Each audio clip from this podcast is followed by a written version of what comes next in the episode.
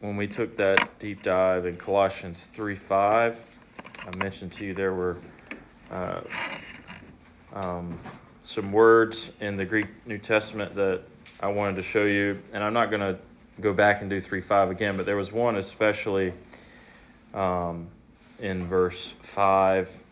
Uh, if you look in your Bible there, mortify therefore your members which are upon the earth. Then remember we spent time on those four words and talked a little bit about idolatry as well. But that second word, uncleanness, it is uh, the Greek word uh, akatharsis, which is cathartic, right? So uh, cathartic is like cleansing, basically. Um, so uh, you have a very literal rendering there uh, when you're looking at the word unclean. Ah, at the beginning of a word is is negative, so it's non-clean. Um, and uh, anyway, I, I felt bad because I forgot it last week, and I wanted to at least share one more word with you before we get started. Um, but we're going to look at verses 6 through 11 uh, this morning. Colossians 3, verses 6 through 11, spending uh, some time on each individual word in uh, verse 8, and Lord willing, we'll get all the way through uh, verse 11. But...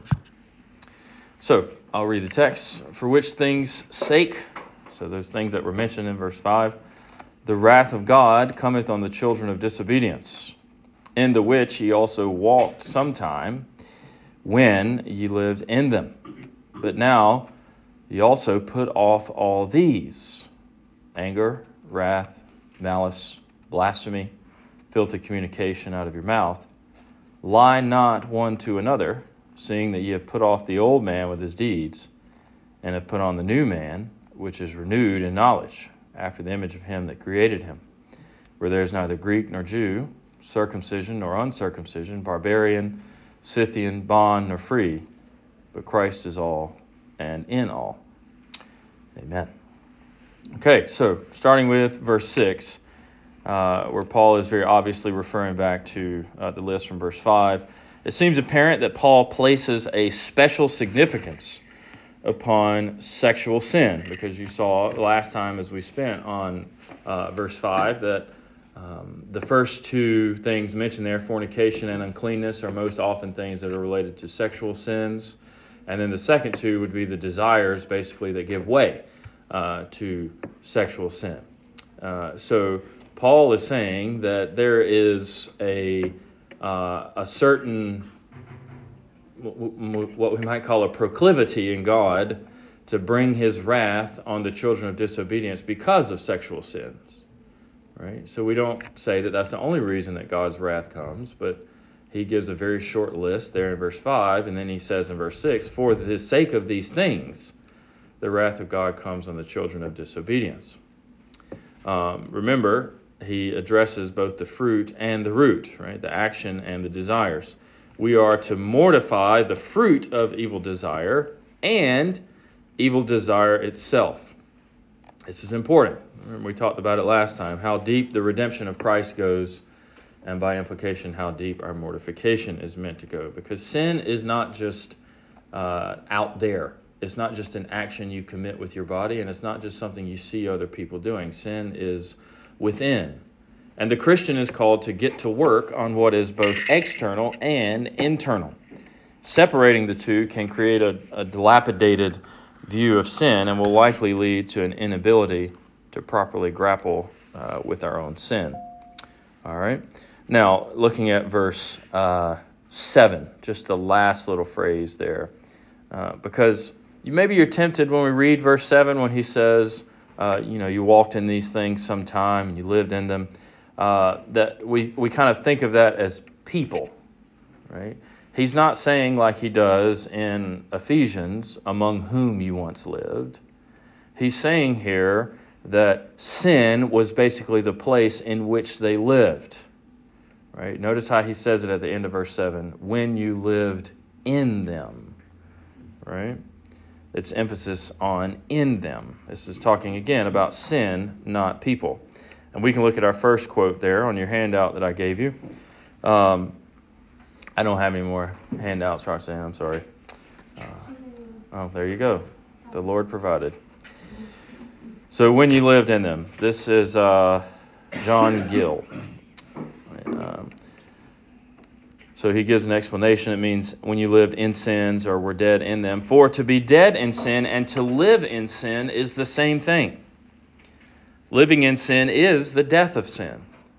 To live in sin is to live after the flesh, after the dictates of corrupt nature, to live a sinful course of life. It is for a man to give up himself to sin, be wholly bent upon it, take delight in it, and make it his work and business. This had been the case of these believers in Colossae, but now they were dead to sin, and it became them to live no longer therein, but to mortify it by denying it and abstaining from it, and living soberly, righteously, and godly. Okay? So we need to understand our redemption in Christ in that way. That we have not just been freed from the penalty of sin, though that's part of it, Christ forgives us of our sins, but we are also freed from the power of sin, the domain of darkness. All right? We are no longer to live therein. And that living, again, is not just external, it's not just our actions, it's internal as well because the redemption of Christ doesn't just bring us to a new place physically. In some ways, it doesn't yet bring us to a new place physically, but it does bring us to a new place spiritually. We're brought uh, through the redemption of Christ to uh, live in the freedom of righteousness.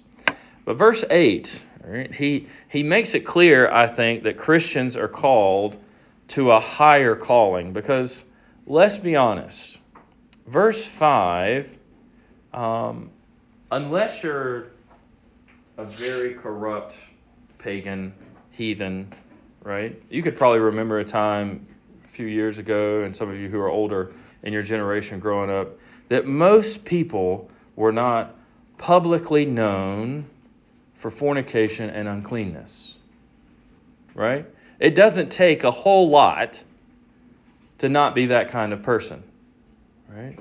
And I think that's kind of what Paul is getting at when he gets to verse 8 and he says, But now also, right, not just those things that are, you know, sort of not as hard to refrain from, right? Though there are super corrupt people who uh, that is difficult for them to refrain from externally, and we live in an age where it's being praised externally. But verse 8 makes it clear that Christians are called to an even higher calling, not just to put off or put to death, what verse 5 calls on, but to also put off these other sins, even those sins which others might deem not as serious. Right? Um, you know, again, just look at the list. Verse 8 anger. We're going to talk about that in just a second. Wrath, malice, blasphemy, filthy communication out of your mouth, right? people can not do what's described in verse 5, but do what's described in verse 8, and they'll, you know, externally, they'll be a decent person, tolerable to be around.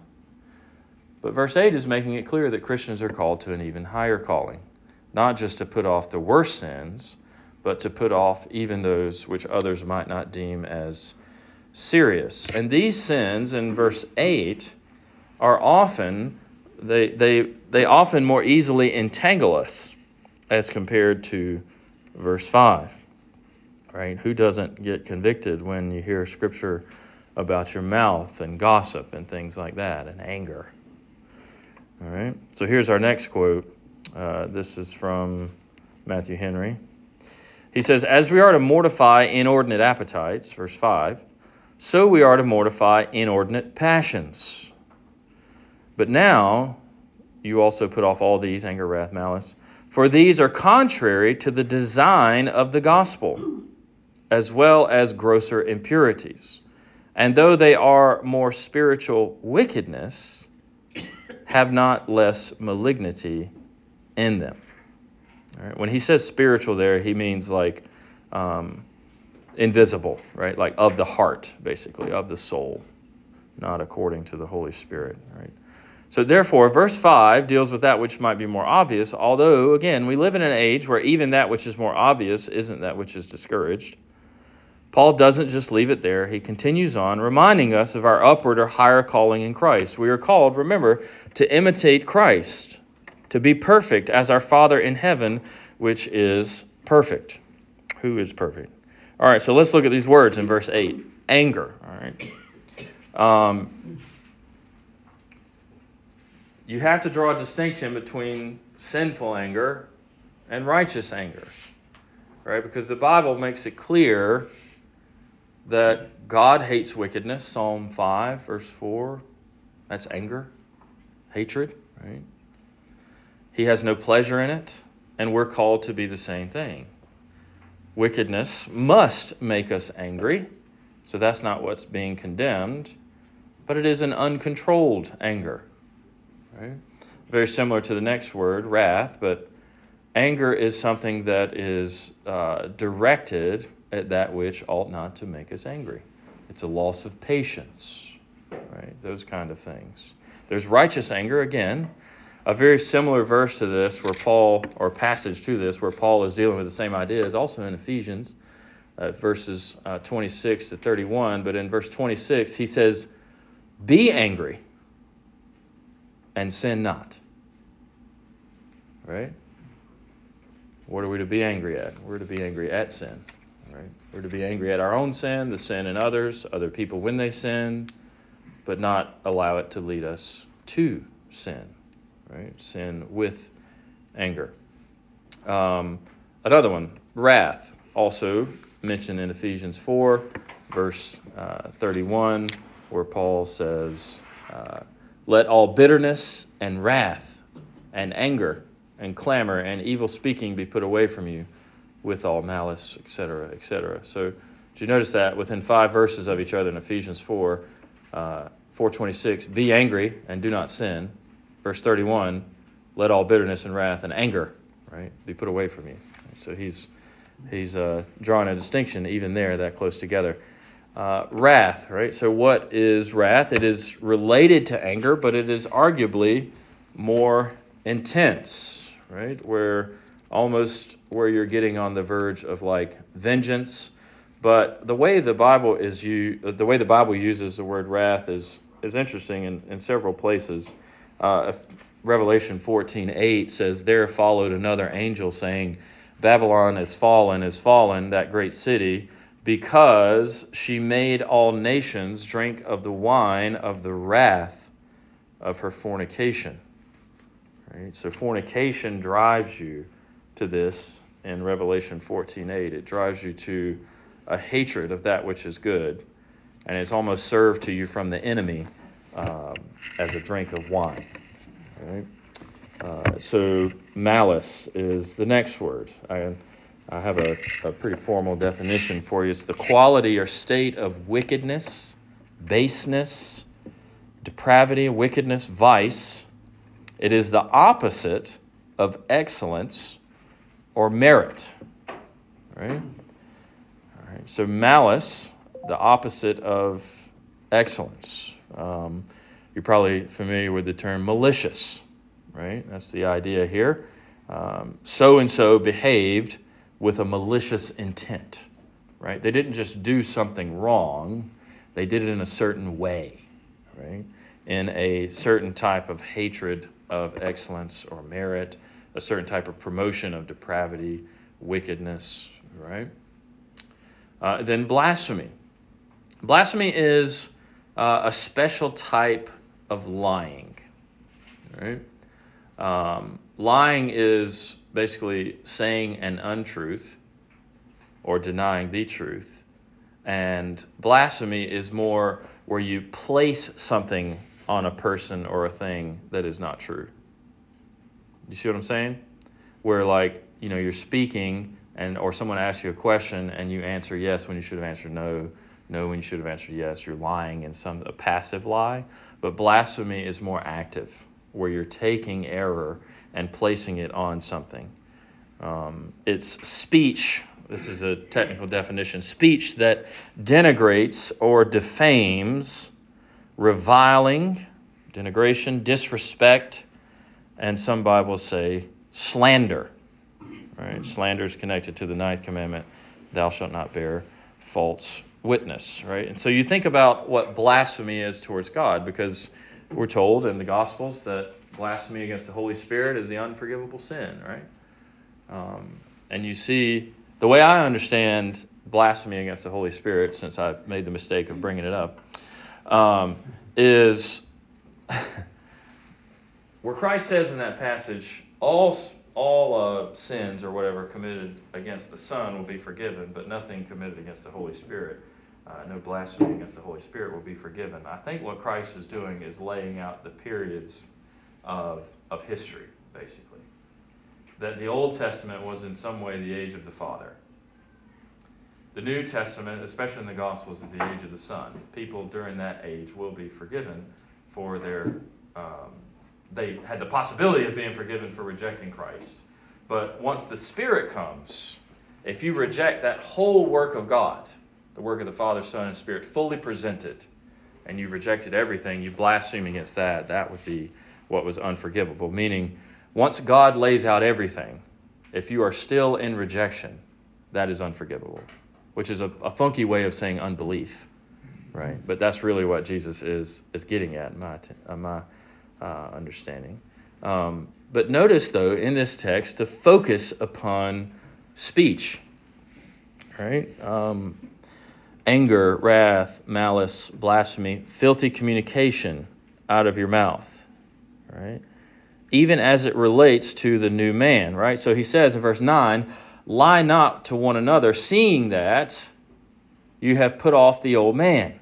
Right? So don't break the ninth commandment with one another because you have put off the old man. There's some special relationship to speaking the truth and speaking it in a certain way that comes with being brought into Christ. There's something about our redemption in Christ that profoundly impacts our lips right? and our heart behind our lips. The practices of the old man are evidently to lie to one another.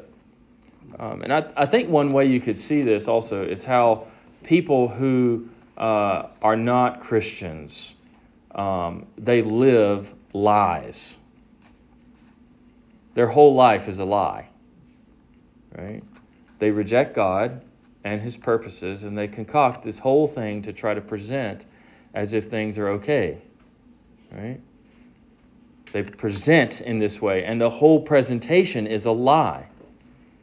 Right? So when we come to Christ, we're called to live in line with the truth.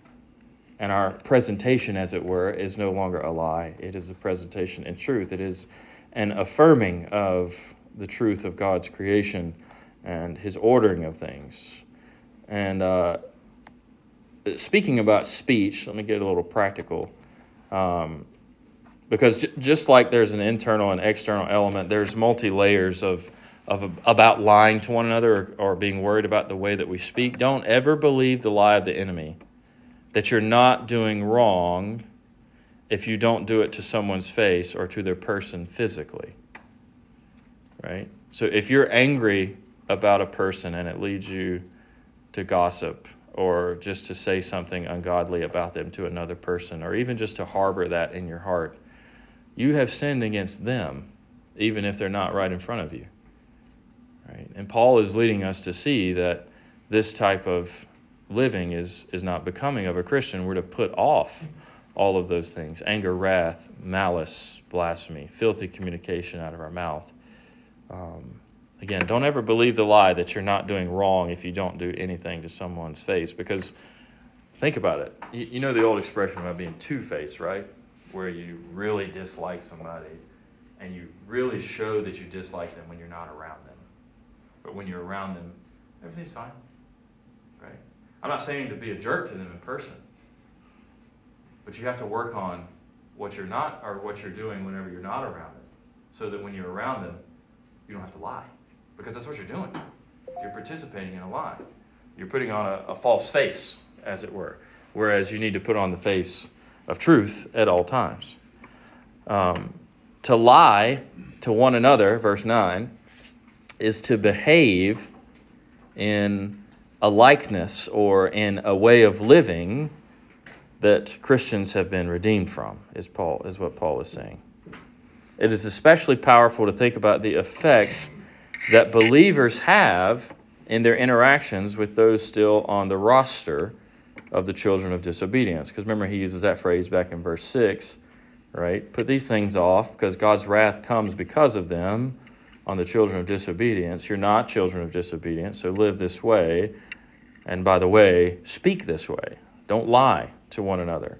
Words are powerful when you're you're around people who are still among the children of disobedience. One of the things that we should be able to distinguish is the way that they talk from the way that we talk.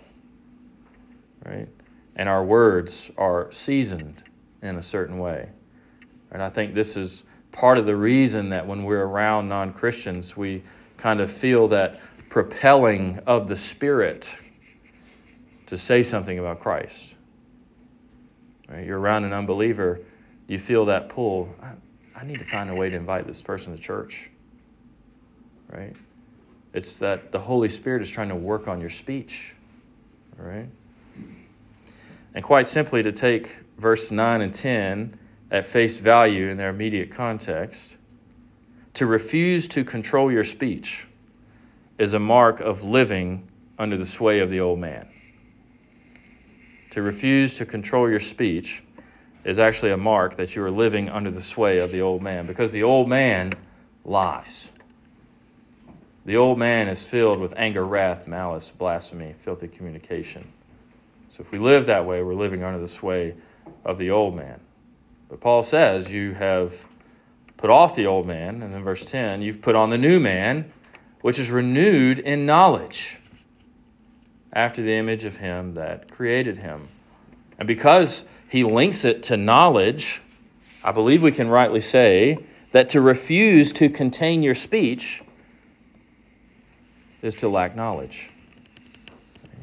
To refuse to control your anger, to refuse to control wrath, malice, blasphemy, filthy communication out of your mouth. To refuse these things is to prove that you lack knowledge, or worse, that you reject the knowledge that begins to come to you in Christ. Right? This new man is actually being equated to, in verse 10, the image of God. Right? We're being renewed after, or renewed in knowledge after the image, so with reference to the image of Him, God, that created Him, us. Right? So we're being renewed in knowledge. So our union with Christ, we're being saved. Part of our renewal, that transformation, that catharsis, if you want to call it that, is knowledge coming to us after Christ's image or in the likeness of Christ so that we can be renewed into that image that God has made us. Right? We don't often think of redemption in Christ as having the image of God restored to us. Right? And we're going to talk about the image of God now for just a bit and use some quotes from our confession and some other things. But in salvation, you know how in the, the garden, right? Adam and Eve made the image of God, right? Sin, uh, great debate on this throughout uh, church history in what way it affects the image of God. Uh, but we lost not the whole image of God, but we lost the fullness of it. Right? We are no longer outside of Christ, uh, rightly imaging God because of what sin does. Right? I'm not one of those people that believes the image of God is totally lost. There are people that believe that, very respectable people. I don't think that. I don't think our uh, standards lay that out either. Um, but this image of God is what we're being restored to. It doesn't mean we're being restored to how Adam and Eve were in the garden, right? We still have the potential to sin, um, and we are still dealing with our sin. They just had the potential to sin and didn't have a sin nature yet when they were declared to be in the image of God. But let's talk about the image of God a little more. Your next quote there from Peter Martyr Vermigli on your handout. The image of God is the new man who understands the truth of God and desires its righteousness. So, Paul has taught us when he writes to the Colossians, put on the new nature or new man, which is being renewed in the knowledge of God after the image of his Creator. Here we see that the knowledge of God is true and effectual, leading to an image of perfection. This is set forth more clearly in the letter to the Ephesians. Put on the new nature, new man, created in God's likeness, in true righteousness and holiness. Our mind truly expresses God when it possesses the knowledge of God and is adorned with righteousness. For righteousness and the knowledge of divine things are nothing else than a sort of influx of the divine nature into our minds, the image of God. All right, so it's a, a bit of a, a, far out concept, um, thinking of the image of God, because the image of God is not something you can touch in a technical sense, unless you want to fully equate it with Christ. Then we'll be able to touch Him one day, I guess. Um, but uh, the image of God is that which is inherent in us that makes us like Him, that makes us creatures who understand the law, that makes us creatures who uh, understand things naturally, right? Because we're made in the image of God, we have His likeness. Uh, the words that we'll look at in just a moment are knowledge, righteousness, and holiness. Now, we lost, or our knowledge, righteousness, and holiness were affected in the fall, but it wasn't totally lost. Um, your next quote there is uh, from Davenant, um, a little bit more complicated, but we'll try to work our way through it. He says, We allow that a certain image of God is found in the natural faculties of the mind. Right? So, in our mind, what we have is related to the image of God because knowledge is based in the mind, which may be called the image of the natural creation. Nevertheless, we affirm, both in this passage and every other of Paul, that this image of God, which may be called the image of the supernatural recreation, is not placed in the powers, faculties, or qualities themselves of the native soul, but in the rearrangement, sanctification, and confirmation of these according to the nature and will of God. Now, let me explain this because this is really cool. Um, what he's saying is that when we are recreated in Christ and our redemption begins, the, the image of God in us has not been so erased that God comes in and uh, builds anew what has been lost, but that God comes in to rearrange things by sanctification and confirmation of that which is already inherent in us. Right? And it's inherent in us because of the image of God. This is why people who are not Christians can still do outwardly good things. Right? You don't have to be a Christian to help an old lady across the street. Right? Christians do them in faith, but we can still say that because of the image of God, because of that understanding, and this is the general way that these things would be explained in the past, that when we are receiving that knowledge, righteousness, and holiness afresh from God, that it's coming into a place where that it's like a light bulb that's just kind of flickering, that's close to dying, that has been affected by sin. We are dead in sin because of this fall, but they're not totally wiped away. What God comes in and does is He rearranges, as it were. He sanctifies, He brings life and confirms these according to our already being made in His image. Now let's look at the confession for just a moment. Um, I've got a confession, a catechism, and another confession uh, there for you. So, the first from Westminster Confession of Faith, chapter 4, paragraph 2, it says, After God had made all the other creatures, he created man, male and female, with reasonable and immortal souls. Right? So, Adam and Eve were made reasonable creatures, and they were made with immortal souls, meaning that. Uh, they not that they didn't have a beginning, but that they would have no end. That man lives forever endued with knowledge, righteousness, and true holiness after his own image, having the law of God written in their hearts and power to fulfill it, and yet under a possibility of transgressing, meaning it was possible for them to sin in this state that God made them, they were left to the liberty of their own will, which was subject unto change. So Adam and Eve uh, were made with the potential to sin, and they did. Doesn't mean that God made them to sin, but He made them with the freedom to choose. Now, beside this law written in their hearts, they received a command not to eat of the tree of the knowledge of good and evil, which while they kept, they were happy in their communion with God and had dominion over the creatures. Right? And then um, you're going to. I just gave you the catechism question so you can see the the three words echoed here. Shorter Catechism 10. How did God create man? God created man, male and female, after his own image, in knowledge, righteousness, and holiness. Those are the three things that the fall affects our knowledge, our righteousness, and our holiness. And God made man with dominion over the creatures. Right. so when Paul uh, uses these words, like in verse 10, having put on the new man, which is renewed in knowledge, after the image of him, after the image of God who created him, who created us, right? They're drawing directly from uh, passages like this and using these words of Scripture.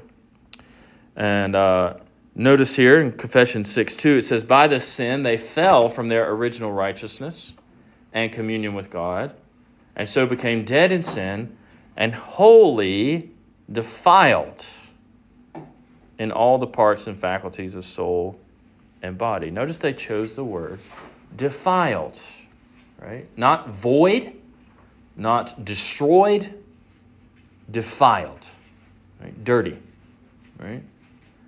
that the fall has made us defiled in all the parts and faculties of the soul and body. So when redemption comes, it's a renewing work.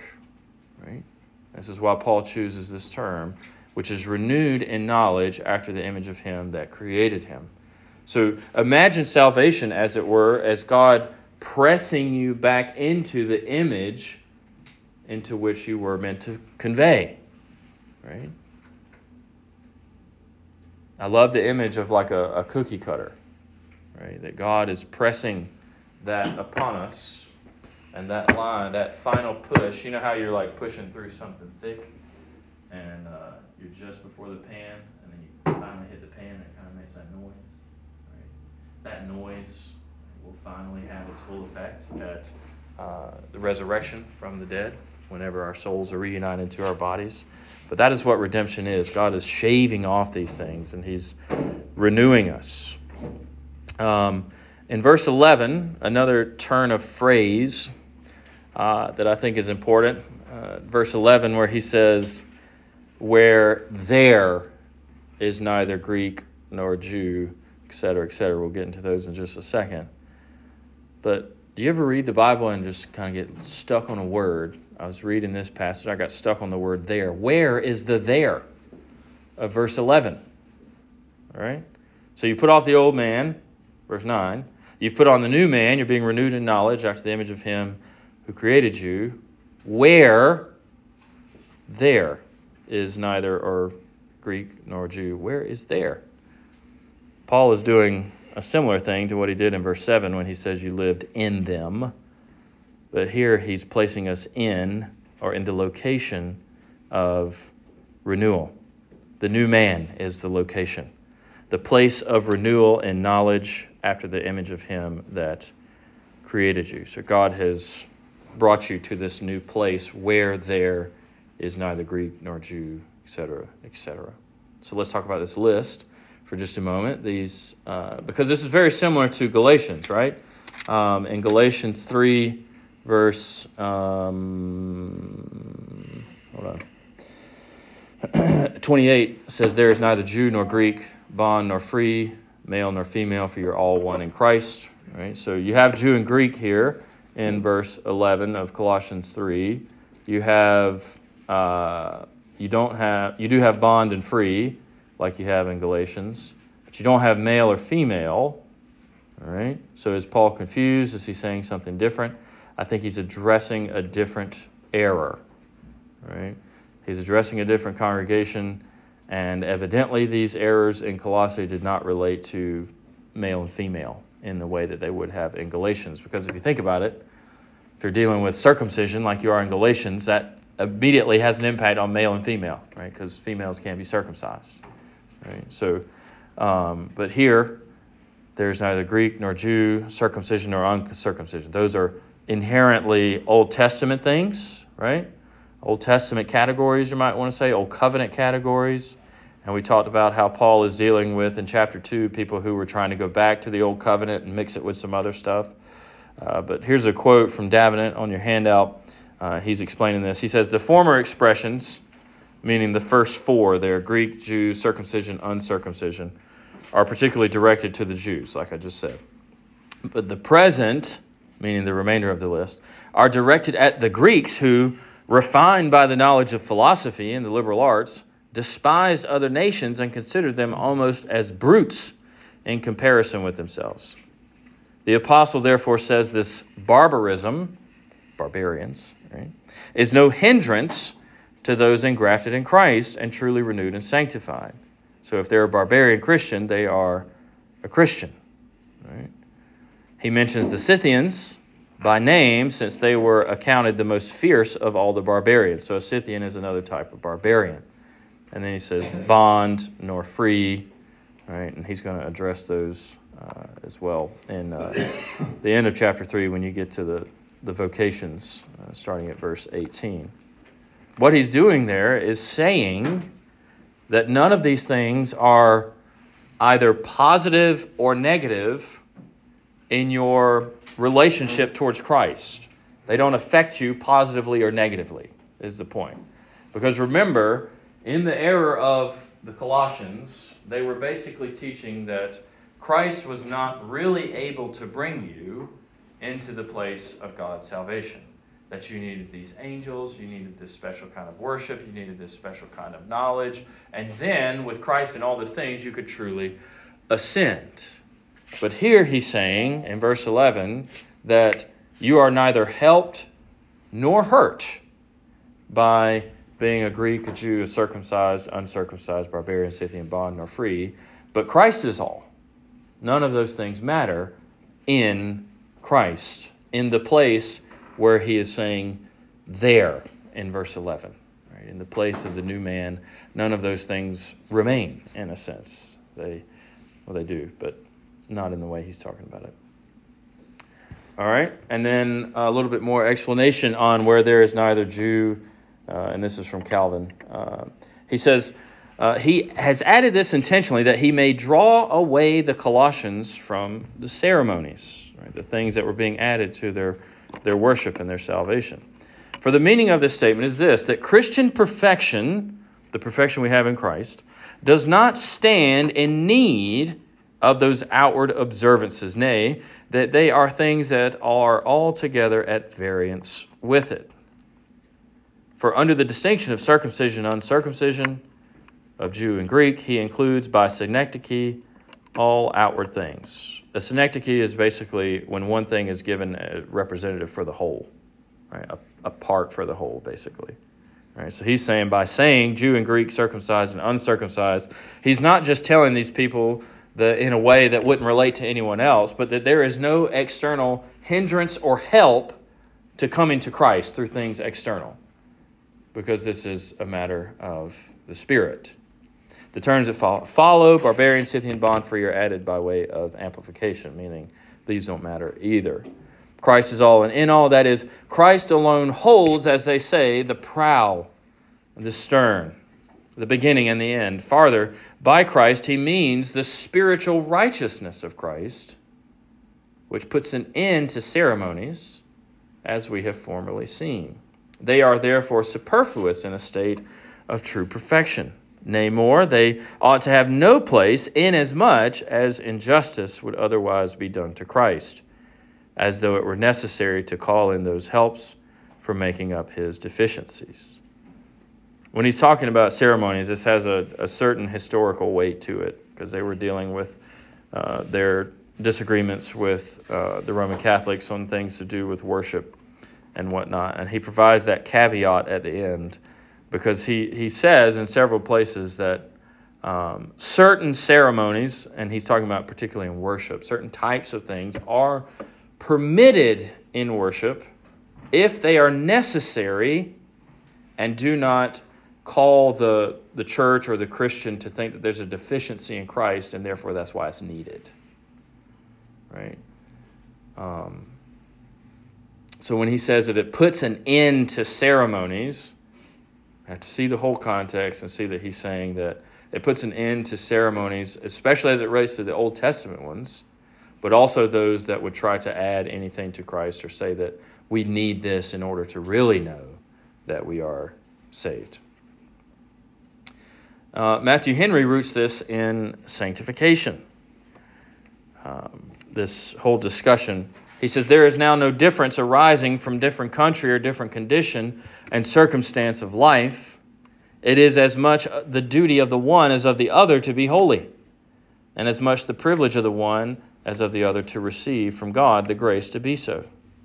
Christ came to take down all partition walls that all might stand on the same level before God, both in duty and privilege. And for this reason, because Christ is all in all. Christ is a Christian's all, his only Lord and Savior, and all his hope and happiness. And to those who are sanctified, one as well as another, and whatever they are in other respects, he is all in all, the Alpha and the Omega, the beginning and the end. He is all in all things to them. And what he's getting at there, if you're if you're missing what he's saying, uh, is he's he's drawing attention to the fact that in the Old Testament, the Old Covenant era, Jew and Greek, these categories did matter. You had to become uh, outwardly uh, someone who was a Hebrew. You had to be circumcised if you were a male in order to participate in the life of the people of God. But now, in Christ, that is not the case. In fact, if you use those things, they are a detriment to the faith, right? If you use them as additions or as qualifications in order to come to Christ, because Christ is all and in all. And if you have Christ, you're in the place where there is neither Greek nor Jew, circumcision nor uncircumcision, etc., etc. All right? So that went a lot faster than I thought it would. But uh, any questions or comments? Um, What are the, uh, just, uh, circumcision today as it compared to the Old Testament? Okay, today, we all know that that's an external thing that is not necessary, okay, as it was, like you just said. Mhm. What are some of the,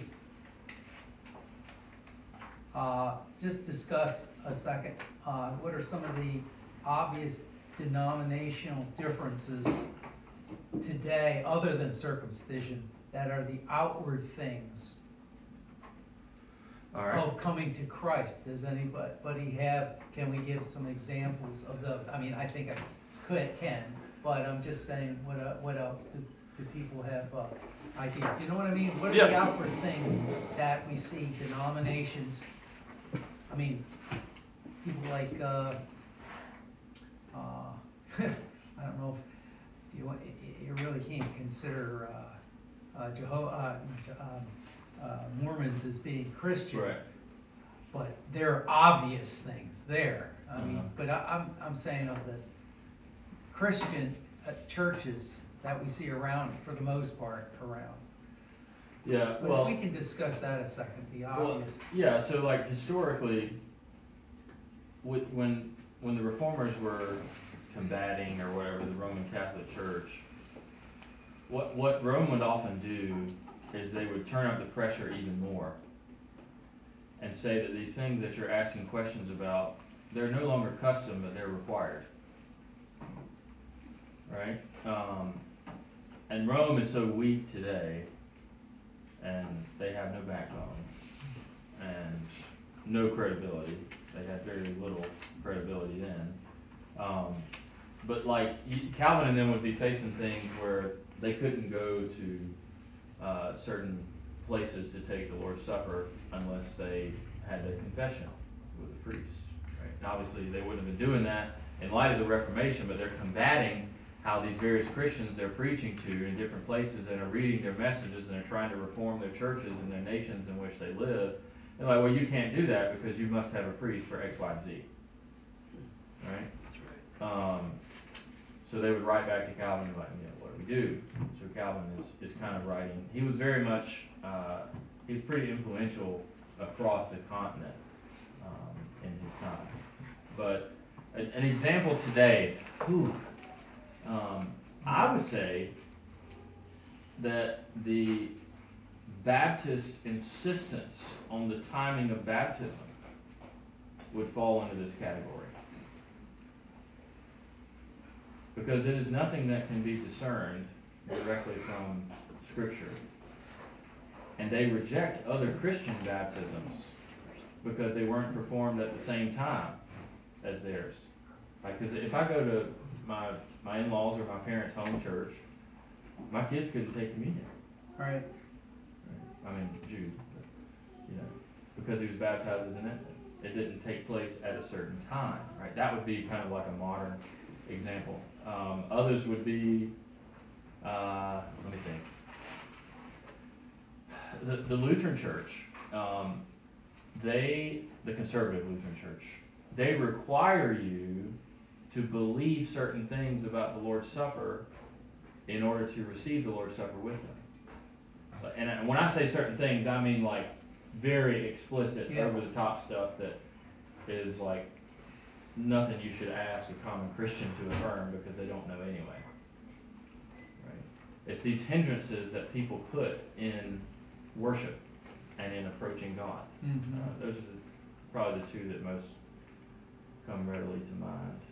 Um, I mean, another example could be like where if a pastor was, like even in a Reformed church, where he was super hard headed about the way that their worship service was performed, and that he denied that it was a valid worship service unless they did things the way he wanted to do them right? That goes for, you know, pastor or elder, anybody, whatever opinion they may have about worship, that, well, it's invalid worship unless it's performed in this way that I prefer. Right? Those are kind of, kind of an example as well. I just, you know, Church of Christ, I think if you don't get, uh, baptized by one of their elders, eh, you aren't baptized, I, I think that's a, I don't know Yeah. if that's hard and fast amongst all the churches of Christ, but, Well, you even have in the Westminster Confession that baptism and the Lord's Supper are only lawfully administered by, um, pastors, pastor, yeah. yeah, but, but of their denomination specifically. Right, right. Yeah, I was, Um, but I'm saying though, there is a, like, we don't wanna say that, I know you're not saying this, but we don't wanna say that, well, anybody can baptize, anybody can start the Lord's Supper. Like, It's a matter of order that we need to follow, and we do have a scriptural pattern, sort of. Um, Certainly have traditions around it that are good, I think, but. Baptism was especially given to the apostles. So, The Lord's Supper is different because custom arises around the Lord's Supper in the way it's distributed, all that, but. so, Oh, I, I know Pentecostal, are um, charis, some charismatic Pentecostal, you're not, you're not worshiping if you're not speaking in tongues. Yeah, well, you can't even know you're saved unless you spoke in tongues. So why wouldn't they fake it? Right? Or allow themselves to be given into this spiritual ecstasy that's not really the spirit in order to have assurance. I mean, I could, that, that is a good example. That's Uh, just, that's just, some of that is just flat, flat out her, flat out heresy too. Yeah. I think uh, especially, I see of some of the denominations with the, I mean, it was popular a few years ago, but it probably stuck, that slain and the spirit, spirit stuff. mm, It's bad, It's real, it really borders on, it is, yeah. you know, has nothing to do with the, the reality of Christ, you know, being in the spirit and such. Yeah. Yeah, I mean, trying to draw back a little, but, you know, Calvin has a very historical, uh, what's, what's the word I'm looking for? It has a certain context when he uses the word ceremony. But the point he's drawing to is the overall point in Colossians that anything you add to Christ does not add to Christ, it takes away from it, because Christ is all in all. Right? And you don't need none of that other stuff when you're talking about salvation. there are matters of order and external things that are good and need to be observed, but you don't put those things forward as um, essential to salvation or essential to proper reception of, of the sacrament. Um, You had some serious debates in, in England about, is it lawful to receive the sacrament kneeling, or must you be seated at a table? To me, either one of them insisting that you must do it either way are both wrong. You may do it either way. But, anyway. Let's pray. Our Lord, we thank you for this time that we've had together, for the study of your word. We ask that uh, you would clean off our hearts and minds of all the defilement and all the additions that we permit to be added to Christ in our own thinking, in our own loves and affections.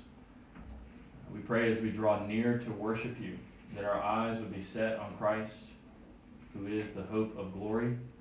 He is our Savior, our Redeemer, and He is all in all to us.